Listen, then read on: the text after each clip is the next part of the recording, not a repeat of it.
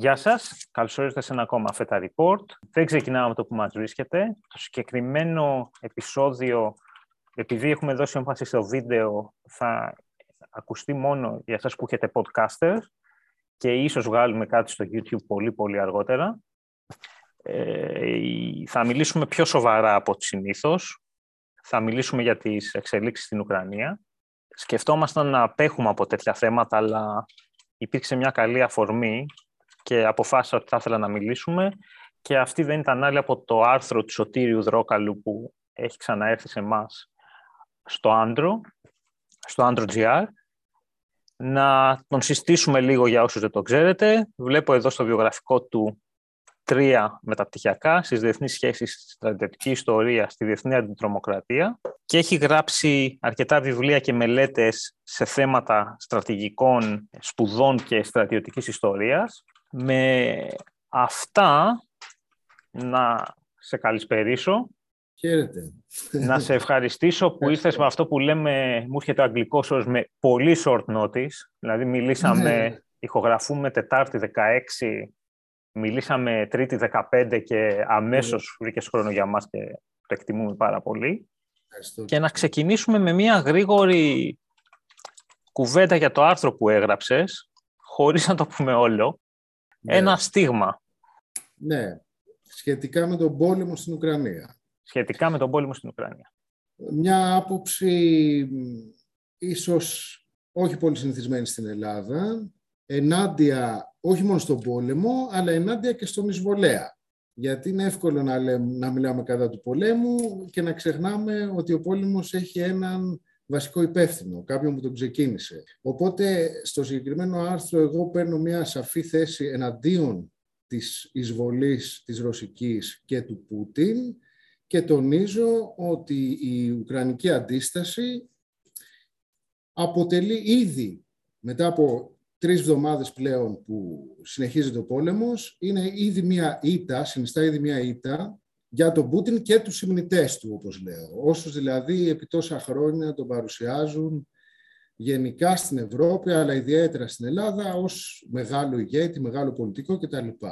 Και είναι μια μεγάλη ήττα, διότι έχει ήδη ακυρωθεί η βασική του ρητορική. Δηλαδή, όσα είπε και στην κήρυξη, την ουσιαστική κήρυξη του πολέμου που ήταν στις 21 Φεβρουαρίου εκείνη η ωριαία διάλεξη που έδωσε όταν αναγνώρισε τις δύο ε, ε, υποτιθέμενες, ε, τις δύο αυτοανακηρυχθήσεις ε, δημοκρατίες στον Ντομπάς, στο, στην Ανατολική Ουκρανία, που για μένα εκεί ήταν η ουσιαστική κήρυξη του πολέμου και είχε, εκεί επανέλαβε κάτι που είχε γράψει ήδη από τον Ιούλιο, στην πραγματικότητα του 2021, που είχε δημοσιευτεί στην ιστοσελίδα του Κρεμλίνου στις 12 Ιουλίου, σε μορφή εκεί δοκιμίου, ας πούμε, όπου υποστήριζε ότι η Ουκρανία ουσιαστικά δεν είναι έθνος, είναι μια κατασκευή τεχνητή και ανήκει ε, στη Ρωσία.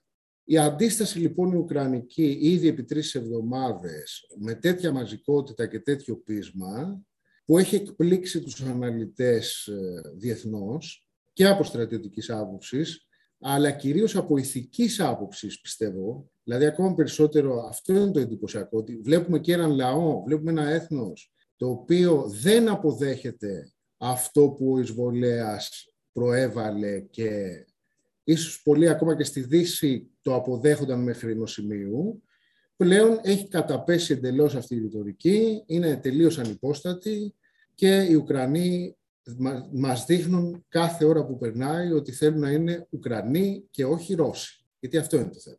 Υπάρχει μία άποψη την οποία θέλω να τη συζητήσουμε για να τη βγάλουμε γρήγορα γρήγορα, την οποία ακούω ότι λέει ότι σε κάποια φάση για διαφόρους λόγους οι Ουκρανοί θα χάσουν τον πόλεμο. Mm. Επομένως έπρεπε να παραδοθούν γρήγορα γρήγορα για να μαζέψουν τα σπασμένα. Ναι. Ε, αυτή τώρα πώς μπορεί να την εκφράζει κάποιος μιλώντας ελληνικά, δεν βγαίνει κάτι. λίγο... ε, ναι, εκεί είναι που βλέπουμε πώς μπορεί να εκλογικεύσει το ανθρώπινο μυαλό επιθυμίες και ας πούμε όχι όνειρα, αλλά συμπάθειες, ας το πούμε, συμπάθειες. γιατί ε, είναι ένα επιχείρημα που πραγματικά, ειδικά για έναν Έλληνα, είναι τελείως απαράδεκτο, αδιανόητο. Κι όμως φτάνουν άνθρωποι, λόγω της συμπάθειάς τους προς τη Ρωσία και προς τον Πούτιν, να φτάνουν να λένε και κάτι τέτοιο τη στιγμή που είναι προφανές ότι ειδικά η ελληνική ιστορία δίνει όλες τις απαντήσεις του γιατί κάτι τέτοιο ε, είναι τελείως ανυπόστατο. Δηλαδή, αρκεί κάποιος να σκεφτεί τον Ιωάννη Μεταξά, για να μην πούμε για, πιο, για παλιότερα, έτσι, για τον Κωνσταντίνο Παλαιολόγο κτλ. Για να μείνουμε μόνο στη νεότερη και σύγχρονη ιστορία, δηλαδή. Μην πάμε και στην αρχαιότητα. Την Ελβίκ. Ναι, και φυσικά την Ελβίκ στην Κύπρο. Ότι η λογική ότι αφού θα χάσουμε καλύτερα να παραδοθούμε νωρίς, με αυτήν τη λογική μάλλον θα έπρεπε το 1940 να έχει παραδοθεί ο Μεταξάς να έχει παραδώσει την Ελλάδα στο Μουσολίνη και γιατί ήξερε ότι σε βάθος χρόνου δεν υπήρχε περίπτωση να μην υποκύψει η Ελλάδα στον άξονα. Ήξερε ότι θα, υπάρχει, θα υπάρξει επέμβαση των Γερμανών, ακόμα και αν καταφέρναμε να αποκρούσουμε τους Ιταλούς, θα υπήρχε επέμβαση της Γερμανίας κατά πάσα πιθανότητα, το περίμενε, φαίνεται και από το ημερολόγιο του κτλ. Δεν είναι εκτίμηση απλά που κάνω εγώ τώρα. Ο ίδιος το σκεφτόταν και ο ίδιος στις 30 Οκτωβρίου 1940, που προτείνω, το, το πρότεινα και στο άρθρο, σε όποιον έχει αυτή την σκέψη, να πάρει να διαβάσει την συγκεκριμένη ομιλία της 30 Οκτωβρίου 1940 προς τους διευθυντές και ιδιοκτήτες του Αθηναϊκού τύπου, που είχε δώσει τότε ο Μεταξάς, είχε κάνει μια ομιλία, και τους έλεγε χαρακτηριστικά σε κάποιο σημείο ότι αν ένα έθνος θέλει να παραμείνει μεγάλο στην ιστορία, πρέπει να πολεμήσει ακόμα και χωρίς ελπίδα νίκης. Γιατί έτσι δηλώνεις ακριβώς την υπόστασή σου, δηλώνεις την ύπαρξή σου και μάλιστα έλεγε, υπογράμμιζε σε αυτήν την ομιλία ότι η Ελλάδα δεν πολεμάει για την νίκη. Έχει μεγάλη σημασία αυτό. Λέει, δεν πολεμάμε για την νίκη, πολεμάμε για τη δόξα και την τιμή. Εννοώντας δηλαδή ότι ναι, ο άξονας είναι πανίσχυρος και θα επικρατήσει, όμως εμείς διασώζοντας την τιμή μας και κερδίζοντας δόξα και κερδίζοντας την εκτίμηση διεθνώς ως λαός και ως έθνος, στο τέλος θα βγούμε κερδισμένοι. Όπως και πράγματι συνέβη, έτσι. Ενώ ε, με, με τη λογική της παράδοσης, ουσιαστικά αποδέχεσαι, αν δηλαδή οι Ουκρανοί τώρα είχαν παραδοθεί, θα αποδέχονταν τις αξιώσεις του, πήγα να πω, Μουσολίνη και η Χίτλερ, τελικά θυμήθηκα ότι είναι Πούτιν, τις αξιώσεις του Πούτιν ότι δεν υπάρχουν. Ότι πρέπει να ενσωματωθούν στη Ρωσία γιατί πάντα ανήκαν στη Ρωσία και αποτελούν τμήμα της Ρωσίας. Και ε, να κάνουμε και άλλο παραλληλισμό αφού αναφερθήκαμε σε αυτό. Ο Μουσολίνη όταν επιτέθηκε στην Ελλάδα η ρητορική του ήταν ένα, ότι η Ελλάδα είναι βρετανικό προτεκτοράτο, είναι ένα το οποίο ήταν και πιο αληθινό από το να θεωρούμε την Ουκρανία, θα πούμε βέβαια μετά γι' αυτό, ε, νατοική χώρα ή όλα αυτά που λέγονται, ε, ότι είναι ένα βρετανικό προτεκτοράτο το οποίο παριστάνει το ουδέτερο. Είμαστε σε συνθήκες πολέμου στη Μεσόγειο μεταξύ Βρετανών και Ιταλών, θυμίζω, και ότι η Ελλάδα διευκολύνει τους Βρετανούς ενώ παριστάνει την ουδέτερη. Αυτός ήταν ο βασικός λόγος της επίθεσης και το πρόσχημα ήταν ότι οι Έλληνες, παρακαλώ πολύ, Έλληνες εθνικιστές, φανατικοί, διαπράττουν εγκλήματα σε βάρος Αλβανών στην, στο αλβανικό έδαφος, το οποίο ο Μουσολίνη είχε καταλάβει, την Αλβανία, για να προστατεύσει τους Αλβανούς, από τον, τους Αλβανούς συμμάχους από τον ελληνικό επεκτατισμό και την ελληνική επιθετικότητα. Έτσι. Βλέπουμε κάποιες πάρα πολύ ωραίες αναλογίες σε αυτήν την ιστορία. Οπότε, να, να λένε άνθρωποι στην Ελλάδα, για να το κλείσουμε αυτό, ε, αυτό το πράγμα είναι πραγματικά, ε, τους χαρακτηρίζει. Μάλιστα παρένθεση, βλέπω κάποιον ο οποίος έχει καλύτερο επίπεδο από μένα. Πόσο ωραία το λέει. Τους χαρακτηρίζει, εγώ θα έλεγα τίποτα άλλο. λοιπόν, ναι, κάτι το οποίο κυκλοφορεί και για να είμαι ειλικρινής, ε, με έχει ψεκάσει και εμένα Είναι η άποψη, είχα διαβάσει μικρό στο Long Telegram και με είχε επηρεάσει έτσι κάπως. Ναι. Είναι η άποψη ότι η συνεχής περικύκλωση της Ρωσίας και ε, θα δημιουργούσε μια αντίδραση. Κάτι το οποίο έχει πει και ένας πολιτικός στη Βρετανία επίσης, ήταν ότι, ας πούμε, λέει ότι όταν μπήκε η Πολωνία στο ΝΑΤΟ, το οποίο, σου, λέω το επιχείρημα, δεν σου λέω την άποψή μου, αλλά για να είμαι ειλικρινής, Μέχρι να διαβάσω το άρθρο σου ότι ξέρεις, κάπως έτσι το σκεφτόμουν και εγώ για να με σε ένα ποσοστό. Ότι έλεγε, OK, μπήκε η Πολωνία στο ΝΑΤΟ. Καταρχάς, στο ΝΑΤΟ μετά τον Δυτικό Πόλεμο δεν θα το κλείναμε. Ερώτηση. Δεύτερη, γιατί λέει βάλανε πυράβλους στην Ανατολή της Πολωνίας, δηλαδή στο ανατολικό κομμάτι, ώστε να πιάνουν πάρα πολύ Βαλτική και Ρωσία και εφόσον είχαν αμυντική, δεν θα τους βάλουν τουλάχιστον στο δυτικό κομμάτι, ώστε να προστατεύεται μεν η Πολωνία, αλλά να μην πάει πιο πέρα. Και, και γενικά υπάρχει αυτή η απορία, γιατί ακούω διάφορα ε, ότι ουσιαστικά πηγαίνανε οι Νατοικοί σε χώρες γύρω από τη Ρωσία και προσπαθούσαν να στήσουν μια βάση, να κάνουν κάποια συμμαχία, να δώσουν mm. κάποια λεφτά, μπλα μπλα μπλα μπλα. Ε, και αυτό σε κάποια φάση δεν θα ανάγκαζε τη Ρωσία να αντιδράσει όποιος και αν την... Ε, όποιος και αν ήταν πάνω κατά κάποιον τρόπο, γιατί έτσι έκανε πάντα. Αυτό είναι πιο σοβαρό επιχείρημα το προηγούμενο. Δηλαδή, εδώ υπάρχει μια θεωρητική συζήτηση σοβαρή πάνω σε αυτό το θέμα. Τώρα για τις τοποθετήσεις στον πυράβλο δεν ξέρω, μπορώ να πω εγώ. Είναι επιχειρησιακό, ας πούμε, δεν νομίζω ότι είναι σοβαρό αυτό το σοβαρή τοποθέτηση. Προφανώς τους βάλαν στα, στα ανατολικά για να αποτρέψουν εισβολή. Δηλαδή δεν περιμένεις πρώτα να μπει ο άλλος και μετά να αρχίσει να τον βομβαρδίζεις αφού έχει μπει στο έδαφος σου. Άρα δεν. Αυτό δηλαδή το αφήνουμε. Ναι, λέμε τι κυκλοφορεί. Το, δεν... Ναι, ναι, ναι. ναι. Το άλλο το, το, σοβαρό, το άλλο το σοβαρότερο ότι η πίεση, ας πούμε, η εξάπλωση του ΝΑΤΟ, επέκταση του ΝΑΤΟ προς τα Ανατολικά προκάλεσε την αντίδραση της Ρωσίας ή προκάλεσε την, τους φόβους της Ρωσίας και επομένως την αντίδρασή της, να πω ότι είναι ένα επιχείρημα ε, κατεξοχήν ρεαλιστικό, δηλαδή της ρεαλιστικής σχολής των διεθνών σχέσεων. Είναι ο Κέναν που λες που έχει γράψει το Long Telegram τότε στις αρχές του ψυχρού πολέμου ο οποίος στα τέλη της δεκαετίας του 90, όταν ήταν η πρώτη επέκταση προς ανατολικά του ΝΑΤΟ, είχε διαφωνήσει σε μεγάλη ηλικία.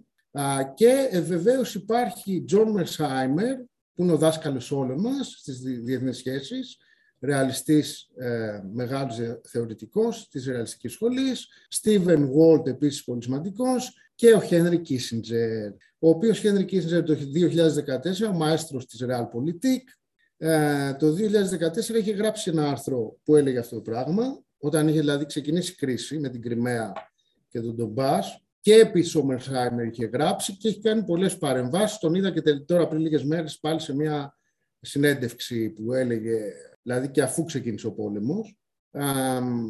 και ο Γόλτ που τον βλέπω, τελευταία έχω κάνει και Twitter και παρακολουθώ και εκεί κάποια πράγματα.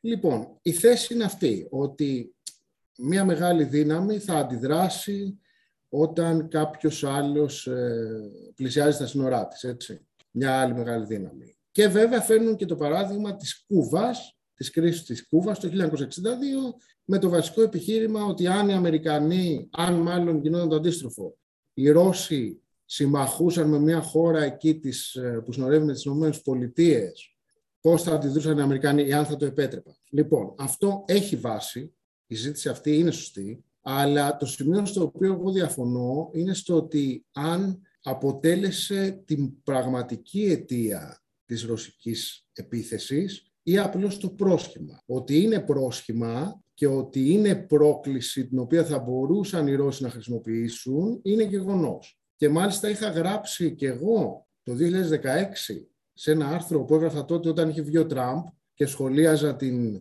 νέα, πώς δηλαδή πριν ακόμα αναλάβει, τις προθέσεις που έδειχνε, αυτά που έλεγε για την εξωτερική πολιτική σε σχέση με τη Ρωσία και την Κίνα. Και εγώ έλεγα τότε ότι ναι, αυτό δημιουργεί ένα θέμα εκεί ε, με τη Ρωσία και καλό θα ήταν να βρεθεί κάποιο είδους συμφωνία, ας πούμε, να γίνει κάποιο είδους συμφωνία. Ταυτόχρονα α, όμως τονίζοντας ότι η, Ρώση, η Ρωσία είναι μια επεκτατική χώρα, μια επεκτατική δύναμη, υπεριαλιστική, σαφέστατα, και που έχει την πρόθεση σε συμμαχία με την Κίνα να αμφισβητήσει και να ανατρέψει, αν μπορέσει, το, τη διεθνή τάξη, όπως την ξέρουμε, δηλαδή με την, τη διεθνή τάξη που έχει προκύψει μετά τον ψυχρό πόλεμο, η οποία ελέγχεται από τις ΗΠΑ και γενικότερα τη Δύση, κατά βάση υπάρχει μία αμφισβήτηση αυτής της διεθνούς τάξης εκ μέρους της Κίνας και της Ρωσίας, εδώ και χρόνια. Άρα, και έλεγα αυτό το πράγμα και ότι πρέπει να εξοπλιστεί η Ευρώπη. Δηλαδή, αν εξοπλιζόταν η Ευρώπη και αν βρισκόταν μια συμφωνία, ένας συμβιβασμός, θα ήταν καλύτερο γιατί έτσι θα μειώναμε ως Δύση, θα αφαιρούσαμε τα προσχήματα από τον Πούτιν. Όμως, η διαφωνία η δική μου, όπως ήδη είπα, είναι ότι ακριβώς αυτό, θα, αυτό ήταν πρόσχημα και είναι πρόσχημα. Δεν είναι η αιτία. Είναι πολύ σημαντικό να το καταλάβετε σε αυτό. Δηλαδή εδώ έχουμε έναν επιθετιστή, τον οποίο συμφωνώ ως με τη ρεαλιστική σκέψη, που άλλωστε και εγώ ε, θεωρώ ότι είμαι, ακολουθώ τη ρεαλιστική σχολή των διεθνών σχέσεων. Ναι, υπάρχει αυτό το θέμα. Πρέπει να προσέξουμε να μην προκαλέσουμε, να μην δώσουμε αφορμές, να το πω έτσι. Αλλά πρέπει να έχουμε ξεκάθαρο ότι η πρόθεση υπάρχει στην απέναντι πλευρά ήδη. Την έχει από μόνη της, δεν είναι ότι τη δημιουργήσαμε εμείς. Εκεί πιστεύω είναι το λάθος που κάνουν οι συγκεκριμένοι αναλυτές, γιατί τους λείπουν κάποια δεδομένα. Δεν έχουν ασχοληθεί με την Ανατολική Ευρώπη, δεν έχουν ασχοληθεί με την Ορθοδοξία, δεν γνωρίζουν πράγματα, δηλαδή εικόνες που έχουμε εμείς από τον ρωσικό, ορθόδοξο, βαλκανικό κόσμο την, ε, αυτών της Ανατολικής Ευρώπης, το βλέπουν εντελώς ψυχρά από την άλλη πλευρά του Ατλαντικού ε, ή από τη Βρετανία όπως λες. Και ναι, βλέποντας, ε, βλέποντας το έτσι μπορεί κανείς να καταλήξει αυτό το συμπέρασμα. Αλλά θα έπρεπε να, βάλει και, να βάλουν και άλλα δεδομένα στη συζήτηση. Δηλαδή ότι η Ρωσία έχει επεκταθεί σε βάρος των βαλτικών χωρών ή της Ουκρανίας ή της Λευκορωσίας προτού υπάρξει το ΝΑΤΟ. Δεν ήταν ότι ε, υπήρξε το ΝΑΤΟ, ας πούμε, και η Ρωσία θεωρούσε αυτόν τον χώρο, χώρο επιρροής της. Τον θεωρεί από αιώνες. Άρα, και μάλιστα μπορούμε και να αντιστρέψουμε το επιχείρημα αυτό και να πούμε ότι ισχύει το αντίστροφο. Ότι η Ουκρανία πήγε να μπει στο ΝΑΤΟ επειδή φοβόταν τη Ρωσία. Και όχι ότι η Ρωσία επιτέθηκε στην Ουκρανία επειδή φοβήθηκε την επέκταση του ΝΑΤΟ στα σύνορά της, δηλαδή το ότι θα έμπαινε η Ουκρανία στο ΝΑΤΟ. Μπορεί να το διαβάσει κανείς εντελώ αντίστροφα αυτό που έχει γίνει και για μένα αυτή είναι η ορθότερη ανάγνωση, γιατί τα συγκεκριμένα έθνη, οι συγκεκριμένες χώρες έχουν ζήσει επί αιώνες στο πετσί τους την ρωσική, τον, την, τον ρωσικό αυταρχισμό και την ρωσική επιθετικότητα, την πεποίθηση των Ρώσων, των ρωσικών καθεστώτων όλων, θέλω να τονίσω εδώ, και του τσαρικού και του κομμουνιστικού και με, του μετακομμουνιστικού που έχουμε τώρα, ε, νεοτσαρικού ίσως, ε, να θεωρούν ότι αυτός είναι ο χώρος επιρροής τους. Είναι η σφαίρα επιρροή τους η Ανατολική Ευρώπη. Γιατί, Γιατί είναι μικρές χώρες, ανίσχυρες, τις οποίες τις βλέπουν μπροστά τους, έχουν πολιτισμική συγγένεια, έχουν δεσμούς πολιτισμικούς και ιστορικούς και λέει το ρωσικό καθεστώς διαχρονικά ότι αυτή είναι η δική μας σφαίρα επιρροής. Όχι της Δύσης. Έτσι. Οπότε, ναι, μεν αυτό ε, μπορεί κάποιος να το αποδεχτεί και να πει πράγματι είναι η σφαίρα επιρροής, όπως κάνουν οι ρεαλιστές που ανέφερα. Είναι η σφαίρα επιρροής της Ρωσίας, οπότε πρέπει να κοιτάξουμε, να αφήσουμε αυτές τις χώρες ουδέτερες, να μην τους προκαλούμε, γιατί θα γίνουν τα πράγματα χειρότερα. Όμως, θα πρέπει να ρωτήσουμε και λίγο τους άμεσα ενδιαφερόμενους. Δεν το κάνουν αυτό. Οι άμεσα ενδιαφερόμενοι είναι οι Ουκρανοί, είναι οι Λιθουανοί, είναι οι Εστονοί, οι Λετονοί και μετά πιο πίσω βέβαια οι Πολωνοί. Αυτοί που έχουν ζήσει επί αιώνες στην ρωσική επιβολή ή προσπάθεια επιβολής και συμβαίνει να μην τη θέλουν, όπως βλέπουμε. Δεν θέλουν να ανήκουν στον ρωσικό κόσμο, δεν θέλουν να ανήκουν στη ρωσική σφαίρα επιρροής. Οπότε υπάρχει, ε, υπάρχει και αυτή η παράμετρο στη συζήτηση.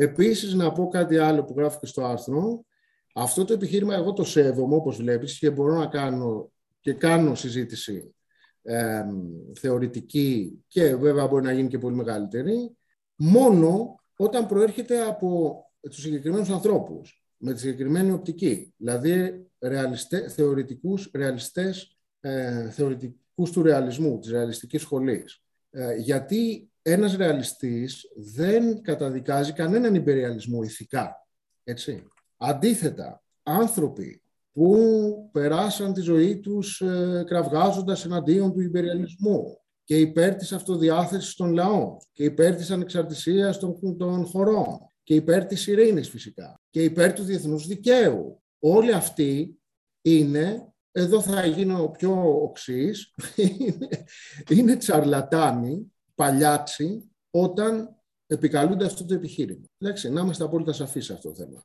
Αυτό το επιχείρημα δικαιούται, είναι διανοητικά έντιμο ε, όταν αναφέρεται από ανθρώπους οι οποίοι δεν καταδικάζουν τον υπεριαλισμό ηθικά. Κανέναν υπεριαλισμό. Και από εκεί και πέρα συζητάμε όσον αφορά ε, την στρατηγική ωφελημότητα των ενεργειών. Όχι από ηθικής και νομικής άποψης, το αν είναι θεμητές, μιας μεγάλης δύναμης εννοώ. Άνθρωποι που αντί, αντίθετα περάσαν, όπως είπα, όλη τους τη ζωή εν, με το να εναντιώνονται τάχα στον υπεριαλισμό, δεν μπορούν να επικαλούνται αυτό το επιχείρημα. Γιατί εδώ έχουμε μια κλασική υπεριαλιστική επέμβαση. Έχουμε μια χώρα, μια μεγάλη δύναμη, η οποία δια της βίας θέλει να επιβάλλει σε μια ανεξάρτητη χώρα αναγνωρισμένη από όλη τη διεθνή κοινότητα και από την ίδια τη Ρωσία και από την ίδια αυτή τη μεγάλη δύναμη ως ανεξάρτητη, τι θα κάνει; Το αν θα μπει σε μια συμμαχία και σε, έναν, ε, σε μια διεθνή κοινότητα ή όχι. Άρα, αν μου λες ότι καταδικάζεις τον υπεριαλισμό και είσαι υπέρ του διεθνούς δικαίου, τελειώνει η συζήτηση εκεί. Πρέπει να είσαι κάθετα αντίθετος και να καταδικάζεις τη συγκεκριμένη επέμβαση. Πρέπει να βγεις στους δρόμους να κάνεις, όπως κάνανε, περάσαν τη μισή του ζωή διαδηλώνοντας στους δρόμους, θα έπρεπε να είναι στους δρόμους να διαδηλώνουν, να κάνουν συναυλίες, να κάνουν εκεί κηρύγματα εναντίον του υπεριαλισμού, να καίνε ρωσικές σημαίες, να καίνε ρωσικές σημαίες, ε, όπως αντίστοιχα καίνε αμερικανικές εννοώ, και να κάνουν όλα αυτά τα οποία μας έχουν συνηθίσει. Από τη στιγμή που δεν τα κάνουν, όλη τους η ζωή, όλη τους η ζωή αποδεικνύεται ότι ήταν ένα ψέμα και μια απάτη. Και αποδεικνύεται ότι ουδέποτε ήταν ενάντια στον υπεριαλισμό, αλλά απλά ήταν ενάντια σε έναν συγκεκριμένο υπεριαλισμό και, και ότι είναι υπηρέτες ενός άλλου υπεριαλισμού. De facto. Εντάξει.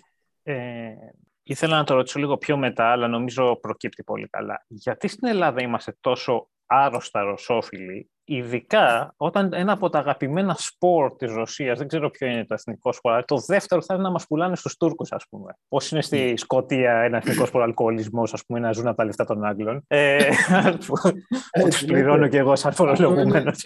Ε, λονδρέζικο είναι αυτό τώρα. Αυτό είναι λονδρέζικο, ναι. ε, Δυστυχώς είναι και λίγο αληθινό όμως. Ε, αλλά ε, τα ίδια λέμε και οι Βόρεια Ιταλοί για τους Νότιους, έτσι. ναι, ναι, ναι, όχι. Τέτοιο, ναι. ναι, αλλά οι Νότιοι δεν είναι αλκοολικοί επίσης. Ναι. δεν τα πίνουν δηλαδή. Ε, κάνουν διάφορα. Έχω δεσμούς και με τη Νότια Ιταλία ως ε, επειδή συγγενείς εκεί. Να χαιρετήσουμε τον κόσμο στο Βιτέρμπο που μας ακούει. λοιπόν, το δεύτερο εθνικό τους σπόρα μας πουλάνε στους Τούρκους. Τι, ναι. για αυτοί τους έχουμε τόση αγάπη. Είναι κάποιο είδος έτσι μαζοχισμού. Δεν, δεν ξέρω, ας πούμε, κάτι. Ε, νομίζω η απάντηση μπορεί να είναι μονολεκτική σε αυτήν την περίπτωση. Ορθοδοξία. Μα. Υπάρχει αυτό γίνεται. το έντονο. Ναι, ναι. Δηλαδή, νιώθω ότι κάποια έθνη, λόγω απλά του, του μεγέθους τους, ε, ας πούμε οι, οι Βραζιλιάνοι που έχω επαφή, δεν είναι πυροβολημένοι καθολικοί. Ναι. Δηλαδή, επειδή ακριβώς είναι τόσο πολλοί, οι Τούρκοι, οι Ρώσοι, διάφοροι άλλοι, είναι απλά Ρώσοι. Ναι. Δηλαδή, δεν νομίζω, παρένθεση, η χειρότερη συμπεριφορά που έχω δεχτεί από άλλο λαό εντός εισαγωγικών στη Βρετανία είναι από Ρώσους μου έχουν κάνει και ζημιά ε, κάποιοι, ξέρω. Ή, ή απλά ήταν απελπιστικά ψυχροί. Οι, ναι. οι, οι, οι, περισσότεροι. Δηλαδή περίμενα, τέλος πάντων, μόνο και μόνο επειδή είναι Ορθόδοξοι, αλλά και πάλι δεν είναι Ορθόδοξοι όπως είναι οι Σέρβοι, που και αυτοί νιώθουν κάτι για μας. Mm-hmm. Οι Βούλγαροι που βλέπω. Δηλαδή, βλέπεις, ε, που νομίζω κάποιος ιστορικός το είχε πει, μια βυζαντινή κοινοπολιτεία στα, mm-hmm. στα Βαλκάνια. Νιώθεις ότι ναι, υπάρχει κάποιος δεσμός, ας πούμε, με τους Ρουμάνους. Το νιώθω εγώ. Με τους Ρώσους ποτέ δεν το νιώσα. Ναι. Με τη Ρωσία. Ε, λοιπόν, είναι ότι υπάρχει αυτή η αναφορά. Έχουν μια αναφορά στην, ε, στο Βυζάντιο, δηλαδή θεωρούν τον εαυτό τους τρίτη Ρώμη, λένε. Αυτό συγκινεί κάποιον κόσμο στην Ελλάδα, σίγουρα. Και μετά είναι η συνειδητή μια συνειδητή τακτική, επικοινωνιακή ή στρατηγική, μπορούμε να πούμε, ακόμα ευρύτερα, που έχει η Ρωσία τις τελευταίες δεκαετίες και έχει καλλιεργήσει, ε, έχει καλλιεργήσει συμπάθειες προς την ίδια, επικαλούμενη αυτά που θέλει κάθε χώρα να ακούει. Δηλαδή, η, ας το πούμε, η πιο, η πιο ενοχλημένη με την κατάσταση. Τι εννοώ; Στην Ελλάδα παίζουν πολύ με την Ορθοδοξία, γιατί ξέρουν ότι είναι ένα πάρα πολύ δυνατό στοιχείο της ελληνικής ταυτότητας, νέο ελληνικής ταυτότητας. Ξέρουμε ότι έχουν και ε, πολλές μονές του Αγίου Όρους βρίσκονται σε ρωσικά χέρια, έτσι. Είναι συνειδητό αυτό. Δηλαδή είναι, υπάρχει διείσδυση και στην Εκκλησία και μετά βέβαια σε μέσα ενημέρωσης και τα λοιπά και κόμματα και παντού, όπως προκύπτει άλλωστε σιγά σιγά. Κάτι ανάλογο έχουν κάνει και σε άλλες ευρωπαϊκές χώρες, όπως στην Ιταλία, όπου εκεί η ρητορική αλλάζει επειδή δεν υπάρχει ορθοδοξία Εκεί έχουν φτιάξει μια ιδεολογία ευρασιατική με κάποιους ε, διανοητές, ιδίως τον Αλεξάνδρ Ντούγκιν, τον ε, θεωρητικό, καθεστωτικό θεωρητικό του Κρεμλίνου, που ε, προσπαθούν να και με διάφορα, διάφορα site που είναι φιλορώσικα κτλ. Όπου η άποψη εκεί αλλάζει, δεν είναι δηλαδή ορθοδοξία, γιατί όπως είπαμε δεν υπάρχει ορθοδοξία για να επικαλεστούν. Επικαλούνται τι, ότι υπάρχει ένας ατελαντισμός, μια ατελαντική κυριαρχία αγγλοσαξονική, πάνω στην υπηρετική Ευρώπη και ότι θα πρέπει να απελευθερωθεί η Ευρώπη από αυτό, η υπηρετική Ευρώπη, απορρίπτοντας τον ατελαντισμό και συμμαχώντας με τη Ρωσία, με το να συνενωθεί με την υπόλοιπη Ευρασία. Δηλαδή να δημιουργηθεί μια πανίσχυρη Ευρασία, στην οποία η Ευρώπη, της οποίας θα είναι τμήμα η υπηρετική Ευρώπη, που έτσι θα απελευθερωθεί από τον ατλαντισμό. Και εκεί δεν δίνουν το στενό αυτό θρησκευτικό χαρακτηριστικό της Ορθοδοξίας, αλλά γενικά της πνευματικότητας. Δηλαδή τι λέμε, ότι υπάρχει μια παγκοσμιοποίηση ατλαντική του ατλαντισμού των Αγγλοσαξώνων, η οποία είναι ηλιστική, ε, είναι ε, ατομικιστική, ε, έχει χάσει την ψυχή της. Είναι ο πολιτισμός του Αντιχρίστου, το έγραψε πριν λίγες μέρες ο Αλεξάνδρ Ντούγκιν, στις 10 Μαρτίου συγκεκριμένα, σε ένα άρθρο του, στο οποίο ουσιαστικά προαναγγέλει το, έναν γενικευμένο πόλεμο εναντίον της Δύσης και πολλές άλλες φορές. Ήδη εγώ από το τον είχα εντοπίσει από το 2011-12 και τον μελετούσα και είχα βγάλει το συμπέρασμα ότι η Ρωσία είχε επιθετικές βλέψεις και όχι μόνο από αυτό, αλλά έβλεπα την προπαγάνδα αυτή και σε ε, συνδυασμό και με άλλα στοιχεία που έλεγε ήδη λοιπόν το 2012 στα αγγλικά είχε βγει το Fourth Political Theory, τέταρτη πολιτική θεωρία, στα Ρώσικα από το 2009, όπου καλεί σε σταυροφορία εναντίον της Δύσης, λέγοντας ότι, αυτό που είπαμε, ότι είναι ένας σατανικό, κατά λέξη, σατανικός πολιτισμός και τα ξαναέγραψε αυτές τις μέρες όπως είπα, είναι πολιτισμός του Αντιχρίστου, είναι σατανικός και έτσι πρέπει όλοι οι πολιτισμοί και ο μουσουλμανικός και το Ισλάμ δηλαδή και όλοι οι πνευματικοί άνθρωποι, όλη η πνευματικότητα της Ευρασίας να εξεγερθεί ενάντια σε αυτόν τον α, ατλαντικό σατανά εν ολίγης. Πριν λίγες μέρες ε, επεφήμισε πάλι, γιατί τον παρακολουθώ και στο facebook που έχει την σελίδα του, επεφήμισε και αυτές τις, τους πυράβλους που ρίξαν οι Ιρανοί σε κάποιο στο Αμερικανικό προξενείο και το άδειο βέβαια και ακριβώς έλεγε αυτό. Είχε κάτι ορθόδοξες εικόνες, ήταν ο εαυτός του με κάτι ορθόδοξες εικόνες από πίσω και έλεγε να, το, για την ε, ενέργεια αυτή του Ιράν δηλαδή, ότι όλη η Ευρασία συνενώνεται στον αγώνα ενάντια στον Αντίχριστο και έβαζε σε παρένθεση μια, την Ισλαμική λέξη για τον σατανά, δεν θυμάμαι. Δηλαδή ότι όλοι μαζί μαχόμαστε ενάντια σε αυτόν τον πολιτισμό του χρήματος και της ύλης και του ατομικισμού που έχει χάσει την πνευματικότητα κτλ. κτλ, κτλ. Αυτή είναι η ρητορική συνέχεια προς τους μη Ορθόδοξους. Όταν τώρα απευθύνονται σε Ορθοδόξους, γίνεται πιο στοχευμένο γιατί υπάρχει ε, πιο άμεση επαφή που είναι η Ορθοδοξία. Και το βλέπω, θέλω να πω, επειδή τους παρακολουθώ αυτές τις μέρες, σε μοναχούς εδώ Έλλην Ορθόδοξους να ουσιαστικά να αναπαράγουν τέτοιες ιδέες με δεκα... και εκατοντάδες χιλιάδες views πολλές φορές, τέλος πάντων πολλές χιλιάδες views στο YouTube, που ουσιαστικά λένε αυτά τα πράγματα, τα οποία να θυμίσω ότι τα είπε και ο Πατριάρχης Μόσχας Κύριλλος, καθαγιάζοντας την επίθεση ότι είναι ενάντια στο λόμπι των γκέι, ενάντια στα κτλ, στην παρακμή αυτή, Δηλαδή είναι μια γενική ρητορική, έτσι, ε, όπως είπαμε, ότι είναι ένας σατανικός πολιτισμός και τον αντιμαχόμαστε. Και ο Αγιατολάχ Χαμενέη του Ιράν πήρε την ίδια θέση με τον Πατριάρχη Μόσχας και βλέπουμε ακριβώς αυτήν την, ε, την ρητορική γιατί ξέρουμε ότι υπάρχει και η συμμαχία του Ιράν βέβαια με τη Ρωσία ε, ναι. εδώ και καιρό. Ναι. Τέλος πάντων, θέλω να πω ότι αυτή η συμπάθεια ε, της ελληνικής κοινωνίας εντάσσεται μέσα σε ένα πλαίσιο ρωσικής προπαγάνδας που γίνεται τις τελευταίες δεκαετίες, η οποία στοχεύει στους απογοητευμένους του δυτικού κόσμου. Δηλαδή, ουσιαστικά άνθρωποι οι οποίοι τους ενοχλούν διάφορα πράγματα στη Δύση και όλοι έχουμε λόγους για να μας ενοχλούν πολλά πράγματα, προτείνεται κάτι το οποίο είναι η αντιδύση ουσιαστικά. Δεν είναι μια πραγματική πρόταση, δεν είναι μια πρόταση ζωής, μια νέα ιδεολογία, όπως ήταν ο κομμουνισμός. Δηλαδή εκεί διαπίστωσαν ότι με τον κομμουνισμό έπιθαν ένα συγκεκριμένο ακροατήριο. Αυτούς που αποδέχονταν την κομμουνιστική ιδεολογία, τον μαρξισμό. Μπορούσαν, είχαν, είχαν πρόσβαση μόνο σε αυτούς. Ενώ τώρα στη συνέχεια δηλαδή με αυτά τα κόλπα, με αυτόν τον ιδεολογικό Φραγκενστάιν όπως το λέω εγώ, που έχουν δημιουργήσει, με μπροστά τον Ντούγκιν, βασικό θεωρητικό, έχουν καταφέρει να έχουν διείσδυση σε διάφορους χώρους. Και γι' αυτό βλέπουμε αυτό που φαίνονταν πάρα πολύ περίεργο ας πούμε, σε πολλούς ανθρώπους, πώς γίνεται ταυτόχρονα να αριστεροί φιλοπουτινικοί, κομμουνιστές και απ' την άλλη ακροδεξιοί. Ε, όλη η ευρωπαϊκή ακροδεξιά λεγόμενη όλοι αυτοί που εναντιώνονται στην Ευρωπαϊκή Ένωση, ευρωσκεπτικιστές, δεν ξέρω τι, αντιαμερικανοί, κομμουνιστές, αντικαπιταλιστές, ένα συρφετό, ένα, ένα πράγμα δηλαδή ανομοιογενές τελείως, με τεράστιες διαφορές μεταξύ τους, πολλές φορές εχθρική, εχθρικές σχέσεις ανάμεσά τους, να συνενώνονται με αυτήν την συγκολητική ουσία που είναι ο αντιδυτικισμός, ε, ο πολιτισμός του σατανά που λέμε και το οποίο παίρνει, ανάλογα το ακροατήριο, παίρνει άλλη μορφή. Αν μιλάμε σε Ορθοδόξους,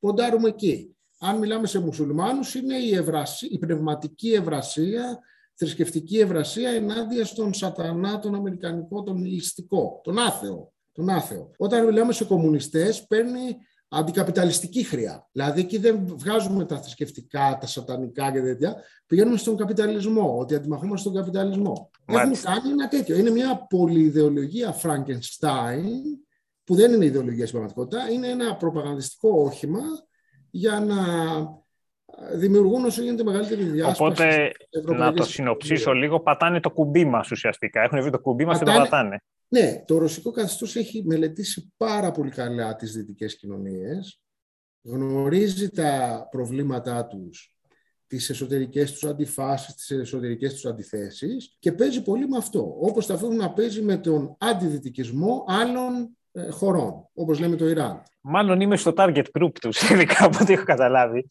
γιατί είμαι λίγο δυσαρεστημένος με κάποια πράγματα και ίσως γι' αυτό να ναι. ήμουν λίγο πιο. Και θα σου πω και μια σκέψη που είχα. Ε, όλοι είμαστε. Θέλω να πω και εγώ είμαι κριτικός εναντί... Το ξέρεις άλλωστε. Και από ναι. και τέτοια. Δεν υπερασπίζομαι το, τη Δύση έτσι όπως είναι και ότι είναι μια ιδανική κατάσταση. Έτσι. Αλλά προφανώς η λύση δεν είναι αυτός ο ιδεολογικός Φραγκεστάιν και το καθεστώς ναι. του Για να, το, να επιμείνω λίγο εδώ, που είναι και η τελευταία ερώτηση που έχω κάνει. Είχες αναφερθεί και έχεις αναφερθεί και στην ε, μεταβολή καθώς η ιστορία εξελίσσεται ναι. από μονόπολα ή δίπολα σε πολυπολικές καταστάσεις. Ναι, και το αντίστοιχο. Και οι οποίες μετά δημιουργούν πάλι μονόπολα ή δίπολα κτλ. κτλ, κτλ. Αένα, για να βάλω μια άνω τελεία. Εδώ λοιπόν περίμενα, σε περίμενα, όταν άνοιγες έτσι, έπιανες, να πεις ότι παιδιά αυτό θα γίνει τώρα. Δηλαδή, μήπως είναι η πρώτη φορά, επειδή οι Ιρανοί λιονταρίζονταν, χτυπιόντουσαν λίγο για το μεγάλο σατανά, ας πούμε, και μετά mm. βάζαν την ουρά στα σκέλια, πηγαίνανε λίγο, ξεσπίσω. Μήπως έχουμε τώρα την πρώτη φορά όπου κάποιος έρχεται και αμφισβητεί το status quo βία και μήπως έχουμε την αυγή της επόμενης ε, φάσης της ναι. ιστορίας ουσιαστικά. Ναι, κοίταξε, αυτό δεν υπάρχει αμφιβολία ότι αυτό που έχει συμβεί τις τελευταίες δεκαετίες και βέβαια το έχω γράψει όπως, όπως ανέφερες και όχι μόνο σε ένα βιβλίο ή σε ένα, και, και σε διάφορα σε διάφορες δημοσιεύσεις υπάρχει μια μείωση της σχετικής ισχύω της δυτικής στο διεθνές σύστημα. τις τελευταίες δεκαετίες. Και το ηρωνικό είναι ότι αυτό συνέβη την εποχή που η Δύση ε, φαντασιωνόταν ότι έχει επικρατήσει πλήρως. Δηλαδή την εποχή που είχαμε τη φαντασίωση του τέλους της ιστορίας, την αυταπάτη, ε, του τέλους της ιστορίας, της εξάπλωσης της δημοκρατίας, της φιλελεύθερης δημοκρατίας σε όλο τον κόσμο, ότι θα δημιουργηθούν ε, στη Ρωσία και στην Κίνα μεσαίες τάξεις που θα εκδημοκρατήσουν τις χώρες ανατρέποντας τα καθεστώτα. Την εποχή που υπήρχε αυτή η ρητορική, τα αντικειμενικά δεδομένα δείχναν κάτι τελείως διαφορετικό. Ότι η Δύση έχανε, ε, έπεφτε θέσεις. Δηλαδή, η, η σχετική, στη, η σχετική της ισχύς στο διεθνές σύστημα μειωνόταν. Και με δικά της ε, λάθη, με δική της επιθυμία κιόλας, δυναμώναν άλλες χώρες, όπως πρωτίστως η Κίνα, έτσι, η οποία εκτοξεύτηκε, απογειώθηκε η οικονομία της από εκεί που ήταν μια χώρα, μια οικονομία 10 φορές μικρότερη από την Αμερικανική, πριν 20 χρόνια. Σήμερα έχουμε φτάσει να την πλησιάζει την Αμερικανική οικονομία και σύμφωνα τουλάχιστον με κάποιες εκτιμήσεις πρόκειται και να την περάσει μέσα μέχρι τα τέλη της δεκαετίας ίσως. Αυτό έγινε με ε, δυτική επιθυμία. Έγινε με μεταφορά, μαζική μεταφορά δυτικών επιχειρήσεων, δυτικών βιομηχανιών στην Κίνα, επειδή υπήρχαν ε, φτηνά εργατικά. Έτσι αναπτύχθηκε η ηλικιωδώς η Κίνα, όπως δηλαδή έχει γνωρίσει τη μεγαλύτερη, πιο γρήγορη ανάπτυξη στην ιστορία της ανθρωπότητας, βάζοντας πάντα ρήτρα ότι οι επιχειρήσεις που θα πηγαίνουν εκεί θα αφήνουν τεχνολογία, δεν θα, δηλαδή σας δίνω φτηνά εργατικά, έλεγε η Κίνα, και εσείς μου δίνετε τεχνολογία, συν βέβαια παραγωγή εγχώρια που μεγαλώνει. Και καταλήγουμε έτσι σε μια κατάσταση που η Κίνα είναι πανίσχυρη αυτή τη στιγμή. Η Ινδία επίσης έχει μεγαλώσει πάρα πολύ, είναι, πλησιάζει τη Γερμανία. Τα επόμενα χρόνια δηλαδή μπορεί η τέταρτη οικονομία του κόσμου να είναι η Ινδία πάνω από τη Γερμανία. Και γενικότερα έχουμε και άλλες χώρες. Η Βραζιλία έχει πια μπει πολύ δυναμικά μεταξύ των μεγάλων οικονομιών. Έτσι. Αν δούμε δηλαδή το G, G7 του 2001 στη Γένοβα, στον προ 11 ε, Σεπτεμβρίου κόσμο, της απόλυτης κυριαρχίας της Δυτικής, ήταν έξι δυτικές χώρες και η Ιαπωνία, που είναι ενσωματωμένη στο δυτικό σύστημα και στους δυτικούς ε, θεσμούς οικονομικούς. Ήταν δηλαδή ένας δυτικός κόσμος. Σήμερα, μια εικοσιατία μετά, που είναι πολύ λίγο από άποψη ιστορική δηλαδή με, ιστορικά, με ιστορική προοπτική, είναι πάρα πολύ σύντομο διάστημα. Η δεύτερη μεγαλύτερη οικονομία είναι η Κίνα, η πέμπτη και σε λίγο τέταρτη η Ινδία και έρχονται από πίσω Βραζιλία, ε, άλλες, ακόμα και η Τουρκία ξέρουμε πλέον ότι είναι στο G20 ανεβαίνει. Έτσι. Συν βέβαια την τεράστια δημογραφική ανατροπή που έχει γίνει, ειδικά τον τελευταίο μισό αιώνα. Δηλαδή η Δύση εκεί που ήταν ο απόλυτος κυρίαρχος οικονομικά και ήταν και ε, από άποψη πληθυσμιακή ε, η αναλογία των, των δυτικών κοινωνιών ήταν πολύ μεγαλύτερη. Έχει γίνει μια πτώση κατακόρυφη σε αυτούς τους τομείς και ε, πλέον αρχίζει να γίνεται και σε στρατιωτικό επίπεδο. Όχι πλέον μάλλον, έχει γίνει ήδη και με την αποστρατιωτικοποίηση της Ευρώπης μετά τον ψυχρό πόλεμο που επίσης ήταν κάτι που χρησιμοποίησαν οι Ρώσοι πάρα πολύ έξυπνα. Έκαναν δηλαδή, το, προέβαλαν την αδυναμία τους τη στιγμή που στρατιωτικά δεν είχαν γίνει αδύναμοι και συνεχίζουν να παράγουν συνεχώς όπλα μαζικά. Έτσι. Αλλά προβάλλοντας την αδυναμία τους, οι Ευρωπαίοι που βέβαια και μετά τους δύο παγκοσμίους πολέμους έχουν μια τεράστια αποστροφή για τον πόλεμο και, το, και τους στρατούς κτλ. Κατέληξαν να έχουν αυτή τη στιγμή ε, στρατιωτικές δυνάμεις μικρότερες από την Ελλάδα, οι μεγάλες ευρωπαϊκές χώρες. Ναι. Έτσι. Και κυριολεκτός αυτό. Ναι, ναι, όχι, έχει... κάπου κάποιος είχε μετρήσει τα τάγκς, νομίζω. Εγώ το έχω κάνει αυτό. Α, ναι, μπράβο. ναι, ναι, ναι, Το έχω γράψει στα Ιταλικά, το είχα βγάλει μετά και στο ελληνικό μου προφίλ ε, αυτόματη μετάφραση που γίνεται.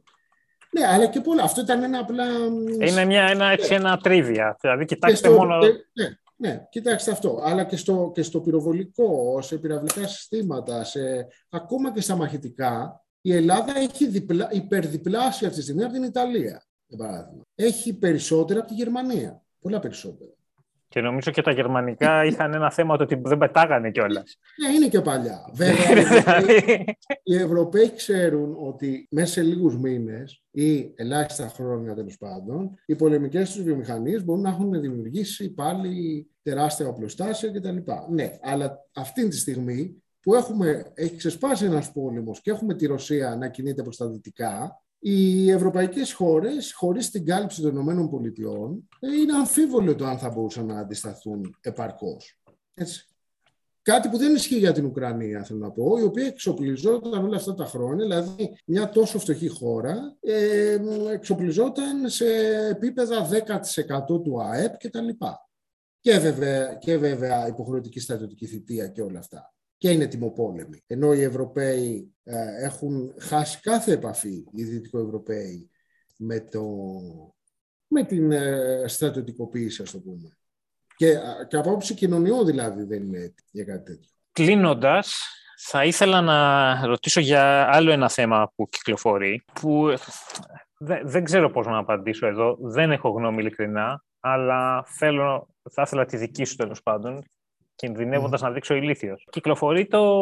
Ε, οι Σαουδάραβες. Δηλαδή, έγινε, γίνεται πόλεμος τόσες μέρες, έχουν πεθάνει 100-200 άτομα, ξέρω εγώ. Οι Σαουδάραβες σκοτώνουν 80 άτομα την ημέρα. Ε, δηλαδή, ότι α, σε, ό,τι έκανε η Ρωσία στην Ουκρανία συμβαίνει και σε άλλα σημεία του πλανήτη. Η Στην Ουκρανία πεθαίνουν χιλιάδες άνθρωποι, δεν πεθαίνουν 80 και 100. Έτσι, έχουμε αναφορές πλέον, μόνο οι νεκροί Ρώσοι είναι 6 με 8 χιλιάδες. δεν μιλάμε τώρα για τις εκτιμήσεις των Ουκρανών που είναι βεβαίως σε τέτοιες περιπτώσεις προπαγανδιστικές, αλλά είδα και μια αναφορά ε, αμερικανική Εν πάση περιπτώσει, είναι χιλιάδες σίγουρα νεκροί ε, και από τον Ρωσικό στρατό.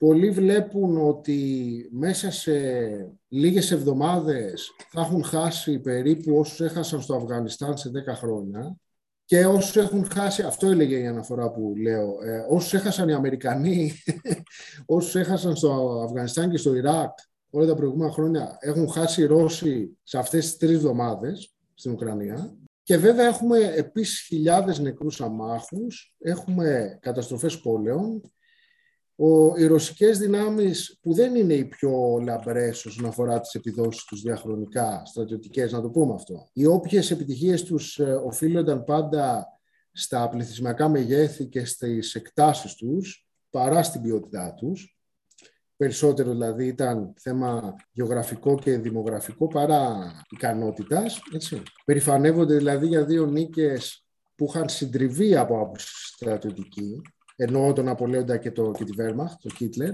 Και αυτό που κάνουν, και το είχαμε δει πολύ έντονα και στη Συρία το 2015-2016 και στην Τσετσενία το 1999-2000, είναι καταστροφές πόλεων βομβαρδισμοί, μαζικοί βομβαρδισμοί αμάχων. Οι Ρώσοι είναι κορυφαίοι σε αυτό. Δεν είναι σαν τους δυτικούς στρατούς, σαν τους Αμερικανούς που μιλούν για παράπλευρες απώλειες. Στους Ρώσους είναι οι θελημένες απώλειες. Έτσι. Πρέπει να είμαστε σαφείς αυτό το πράγμα. Και δεν το κάνουν σε τόσο έντονο βαθμό στην Ουκρανία, γιατί ακριβώς έχουν αυτή την ρητορική ότι οι Ουκρανοί είναι αδέρφια μας κτλ. Και, και θέλουμε να τους ενσωματώσουμε. Σε έναν πόλεμο με κοινωνίες που δεν τις θεωρούν αδερφές τους ε, ή ρωσικές, ε, θα, γιατί ήδη το έχουν κάνει, δεν είναι υπόθεση, θα ήταν ε, ακόμη πιο σκληρή, που ήδη είναι και στην Ουκρανία. Έτσι. Ναι, αυτή ναι. μου είπες όμως ακριβώς γιατί δεν ξέρω τώρα, απάντησα ότι, αυτό Όχι, αυτό, το ότι αντίστοιχα πράγματα δεν έχουμε, ξέρω εγώ, Α, ναι, παιδιά ναι. να πάμε όλοι να βοηθήσουμε την Ιεμένη. Εντάξει, τώρα μην, είμαστε, μην λέμε αστιότητες, ας πούμε, δεν συγκρίνονται, δεν είναι συγκρίσιμα μεγέθη.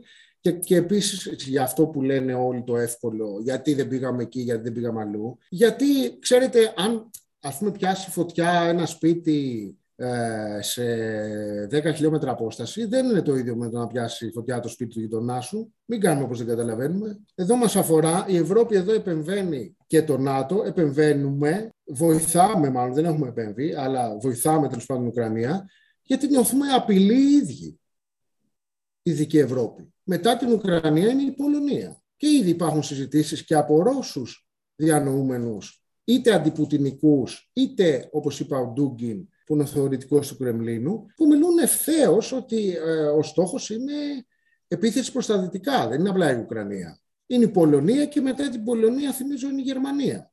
Δηλαδή, είμαστε πάρα πολύ κοντά. Δεν είναι κάτι το οποίο συμβαίνει σε, ένα, σε μια άλλη άκρη του κόσμου και εντάξει, ναι, μας επηρεάζει, αλλά δεν αισθανόμαστε να απειλούμαστε οι ίδιοι. Αυτή είναι η απάντηση και για το, ψευδοεπιχείρημα πάλι ότι γιατί δεν επενέβησαν στην Κύπρο. Μα η Κύπρος είναι ένα νησί στην Ανατολική Μεσόγειο. Όταν η Τουρκία εισέβαλε... Για όλους. Όταν η Τουρκία εισέβαλε... Με συγχωρείς για την Ελλάδα. Κάποιοι στην Ελλάδα ηγέτες είπανε η Κύπρος είναι μακριά. Δεν το πάνε μόνο οι Ευρωπαίοι. Λοιπόν, αυτό είναι πραγματικά άλλο ένα απαράδεκτο πράγμα που γίνεται αυτές τις μέρες. Το να συζητάνε, να κατηγορούν τη Δύση γιατί η Δύση δεν επενεύει στην Κύπρο; Μα εδώ δεν επενεύει η Ελλάδα στην Κύπρο. Αν δεν πολεμήσει εσύ, θα πολεμήσει κάποιος άλλος. Οι Ουκρανοί πολεμούν. Όλοι μαζί. Και αυτό που όπως ξεκίνησα, εμ, όπως ξεκίνησα την ε, συνομιλία μας. Ότι είναι ένα έθνος το οποίο συνολικά, όλο μαζί, αντιστέκεται αυτή. Βλέπουμε μια πανεθνική, παλαϊκή αντίσταση. Και αυτό βεβαίως συγκινεί όλο και περισσότερο. Όπως συγκίνησαν οι Έλληνες το 1821 στην Επανάσταση. Ένα έθνος που μάχεται και αντιστέκεται, ναι, θα κερδίσει και στήριξη και συμπάθεια. Κάποιος που ο ίδιος δεν αντιστέκεται όπως δεν αντιστάθηκε η Ελλάδα στην Κύπρο, τι περίμενε και από ποιον; Ειδικά όταν μιλάμε για ένα νησί, όπως λέω, στην Ανατολική Μεσόγειο, που δεν ήταν δεν ε, ε, είχε κάνει εφιάλτες ας πούμε στη Γερμανία, στο Βερολίνο ότι μπορεί μετά από μερικές μέρες να δει τους Τούρκους να καταφθάνουν ενώ σήμερα έχουν εφιάλτες τέτοιους και δικαιολογημένα. Έτσι. Άρα δεν είναι, είναι εντελώς άσχετες καταστάσεις και δεν πρέπει να συγχέονται. Μάλιστα. Θα κλείσω με κάτι στα, όχι στα, στα δικά μας όσον αφορά το podcast. Περιμένουμε ένα βιβλίο σου ναι. Όπου είμαστε κοντά, πήγε πιο πίσω. Τώρα Τι κάνεις ο Σπάρτακος; Τώρα, κοίταξε, ο Σπάρτακος έχει βγει εδώ και χρόνια να πούμε. Μιλάμε για τη δεύτερη έκδοση. Δεύτερη έκδοση, ναι. Ε, αυτό ναι, φαίνεται να καθυστερεί και τώρα και με αυτά που έχουν προκύψει έχει μείνει κάπως πίσω. Θα δούμε τι θα γίνει. Okay. Αλλά έχουμε και άλλα να μιλήσουμε. Δεν είναι... Κάνε μας μια ανοίξη για όσους μας έχουν έρθει μέχρι εδώ. Τι κυκλοφορεί ε, Αλλά θέλω να κλείσω όμως πάλι λίγο πάνω στο Ναι, ναι, σωστά, σωστά. Ας το αφήσουμε.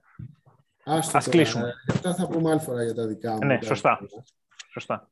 Θέλω να πω δύο πράγματα. Το πρώτο, όσον αφορά την περικύκλωση που είπες, γιατί δεν απάντησα ακριβώς σε αυτό, είπα ότι εγώ πίστευα ήδη πριν τα γεγονότα της Ουκρανίας ότι η Ρωσία πρόκειται να γίνει επιθετική, όπως και άλλοι, να αναφέρω ας πούμε τον Πάολο Μπουτσάντη στην Ιταλία που ήταν και γεωξιαστής, Έντουαρντ Λούκας στο ο Βρετανός του Economist, δημοσιογράφος, άνθρωποι που είχαν γράψει βιβλία ήδη από τη δεκαετία του 2000 που προειδοποιούσαν ε, για τη Ρωσία και βέβαια υπάρχει και στην Ελλάδα ένα πολύ μικρό κόμμα αριστερό, η ΟΑΚΚΕ, που επίσης το έλεγε από παλιά. Δεν ήταν δηλαδή κάτι, γιατί λέει ο Τζον Μερσάιμερ, ο δάσκαλός μας, ξαναλέω, στην ρεαλιστική σχολή, Κανένας μέχρι το 2014 δεν έλεγε ότι ο Πούτιν μπορεί να γίνει επιθετικός. Μπορεί να, η Ρωσία δηλαδή να έχει επεκτατικές βλέψεις. Και ότι άρα το προκαλέσαμε εμείς. Δεν είναι έτσι. Υπήρχαν σε διάφορες χώρες ευρωπαϊκές ε, άνθρωποι που έλεγαν ότι η Ρωσία είναι επιθετική από μόνη της. Και αυτό μας δείχνει η ιστορία της. Άλλωστε, έτσι. Ότι το ότι θέλει να έχει υπό τον έλεγχό της την Ανατολική Ευρώπη τουλάχιστον,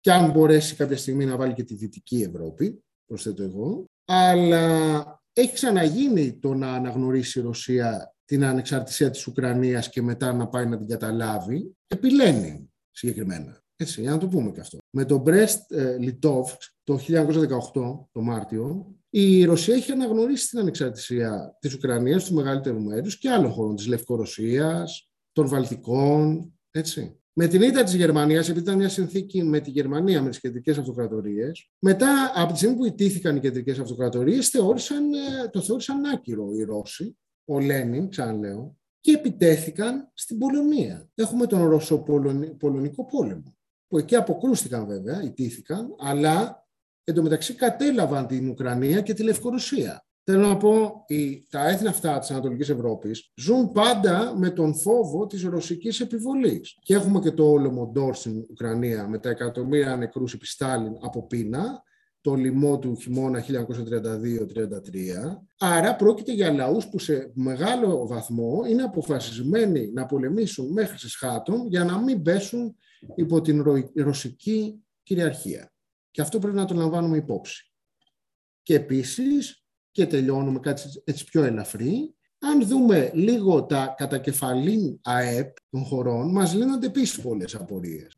γιατί το 2019, πάμε πριν δηλαδή τον κορονοϊό, γιατί εκεί υπήρχαν κάποιες μειώσεις, η Ουκρανία είχε 3.663 δολάρια κατά κεφαλήν ΑΕΠ, η Ρωσία 11.498,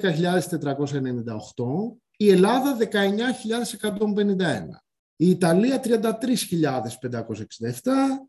Γερμανία πάνω από 46.000, οι Ηνωμένες Πολιτείες πάνω από 65. Δηλαδή, τι λέμε εδώ πέρα; Η πάνφτωχη Ουκρανία, η πάνφτωχη Ουκρανία έχει από τη μία πλευρά τη Ρωσία και από την άλλη έχει ένα κλαμπ χωρών, δυτικών χωρών, που η Ελλάδα έχει σχεδόν το διπλάσιο κατά κεφαλήν ΑΕΠ από τη, από τη Ρωσία. Η Ελλάδα μετά την κρίση και όλα όσα έχουν γίνει. Η Ιταλία τρεις φορές μεγαλύτερο, η Γερμανία τέσσερις και οι Ηνωμένες Πολιτείες έξι χοντρικά. Και θα, καθούμε, θα καθίσουμε να συζητήσουμε γιατί αυτή η χώρα προτιμάει να είναι μέλος της Ευρωπαϊκής Ένωσης και του ΝΑΤΟ και όχι στη ρωσική σφαίρα επιρροής. Μας φαίνεται κάτι παράξενο. Οι Ρώσοι θα μπορούσαν να έχουν αναπτυχθεί περισσότερο αυτά τα χρόνια, να έχουν γίνει περισσότερο ελκυστικοί και να τους αγαπούν και να τους θέλουν περισσότερο και οι γειτονές τους. Δεν έκαναν αυτό. Το μόνο που έχουν κάνει είναι να παράγουν όπλα όλη την περίοδο Πούτιν και πριν και από τη δεκαετία του 90 συνεχίζουν να παράγουν μαζικά όπλα και να πουλάνε πρώτες ύλες. Και πέραν αυτού ουδέ, τίποτα. Πώς δηλαδή να μην τους φοβούνται οι γειτονές τους και γιατί και στην Ευρώπη κάποιοι να μην τους θεωρούμε απειλή όταν είναι αυτή η στάση τους όλα αυτά τα χρόνια. Αυτά. Ευχαριστώ Αυτά. Ευχαριστούμε πάρα πολύ για το χρόνο σου. Ευχαριστούμε πάρα πολύ για το άμεσο. Για όσους μας ακούτε, να πούμε άλλη μια φορά ότι το κείμενο, όχι το κείμενο, γι' αυτό εδώ, ότι το ηχητικό που ακούτε βγαίνει ομό, δηλαδή απλά θα κόψω την αρχή και το τέλος της ε, συζήτησης και θα φύγει έτσι όπως είναι για να φύγει άμεσα. Εντάξει, εγώ περιμένω πότε θα μας ξανάρθεις και καλή ναι. συνέχεια σε όλους όσους μας ακούτε. Λοιπόν, με αυτά σας ευχαριστούμε και γεια σας.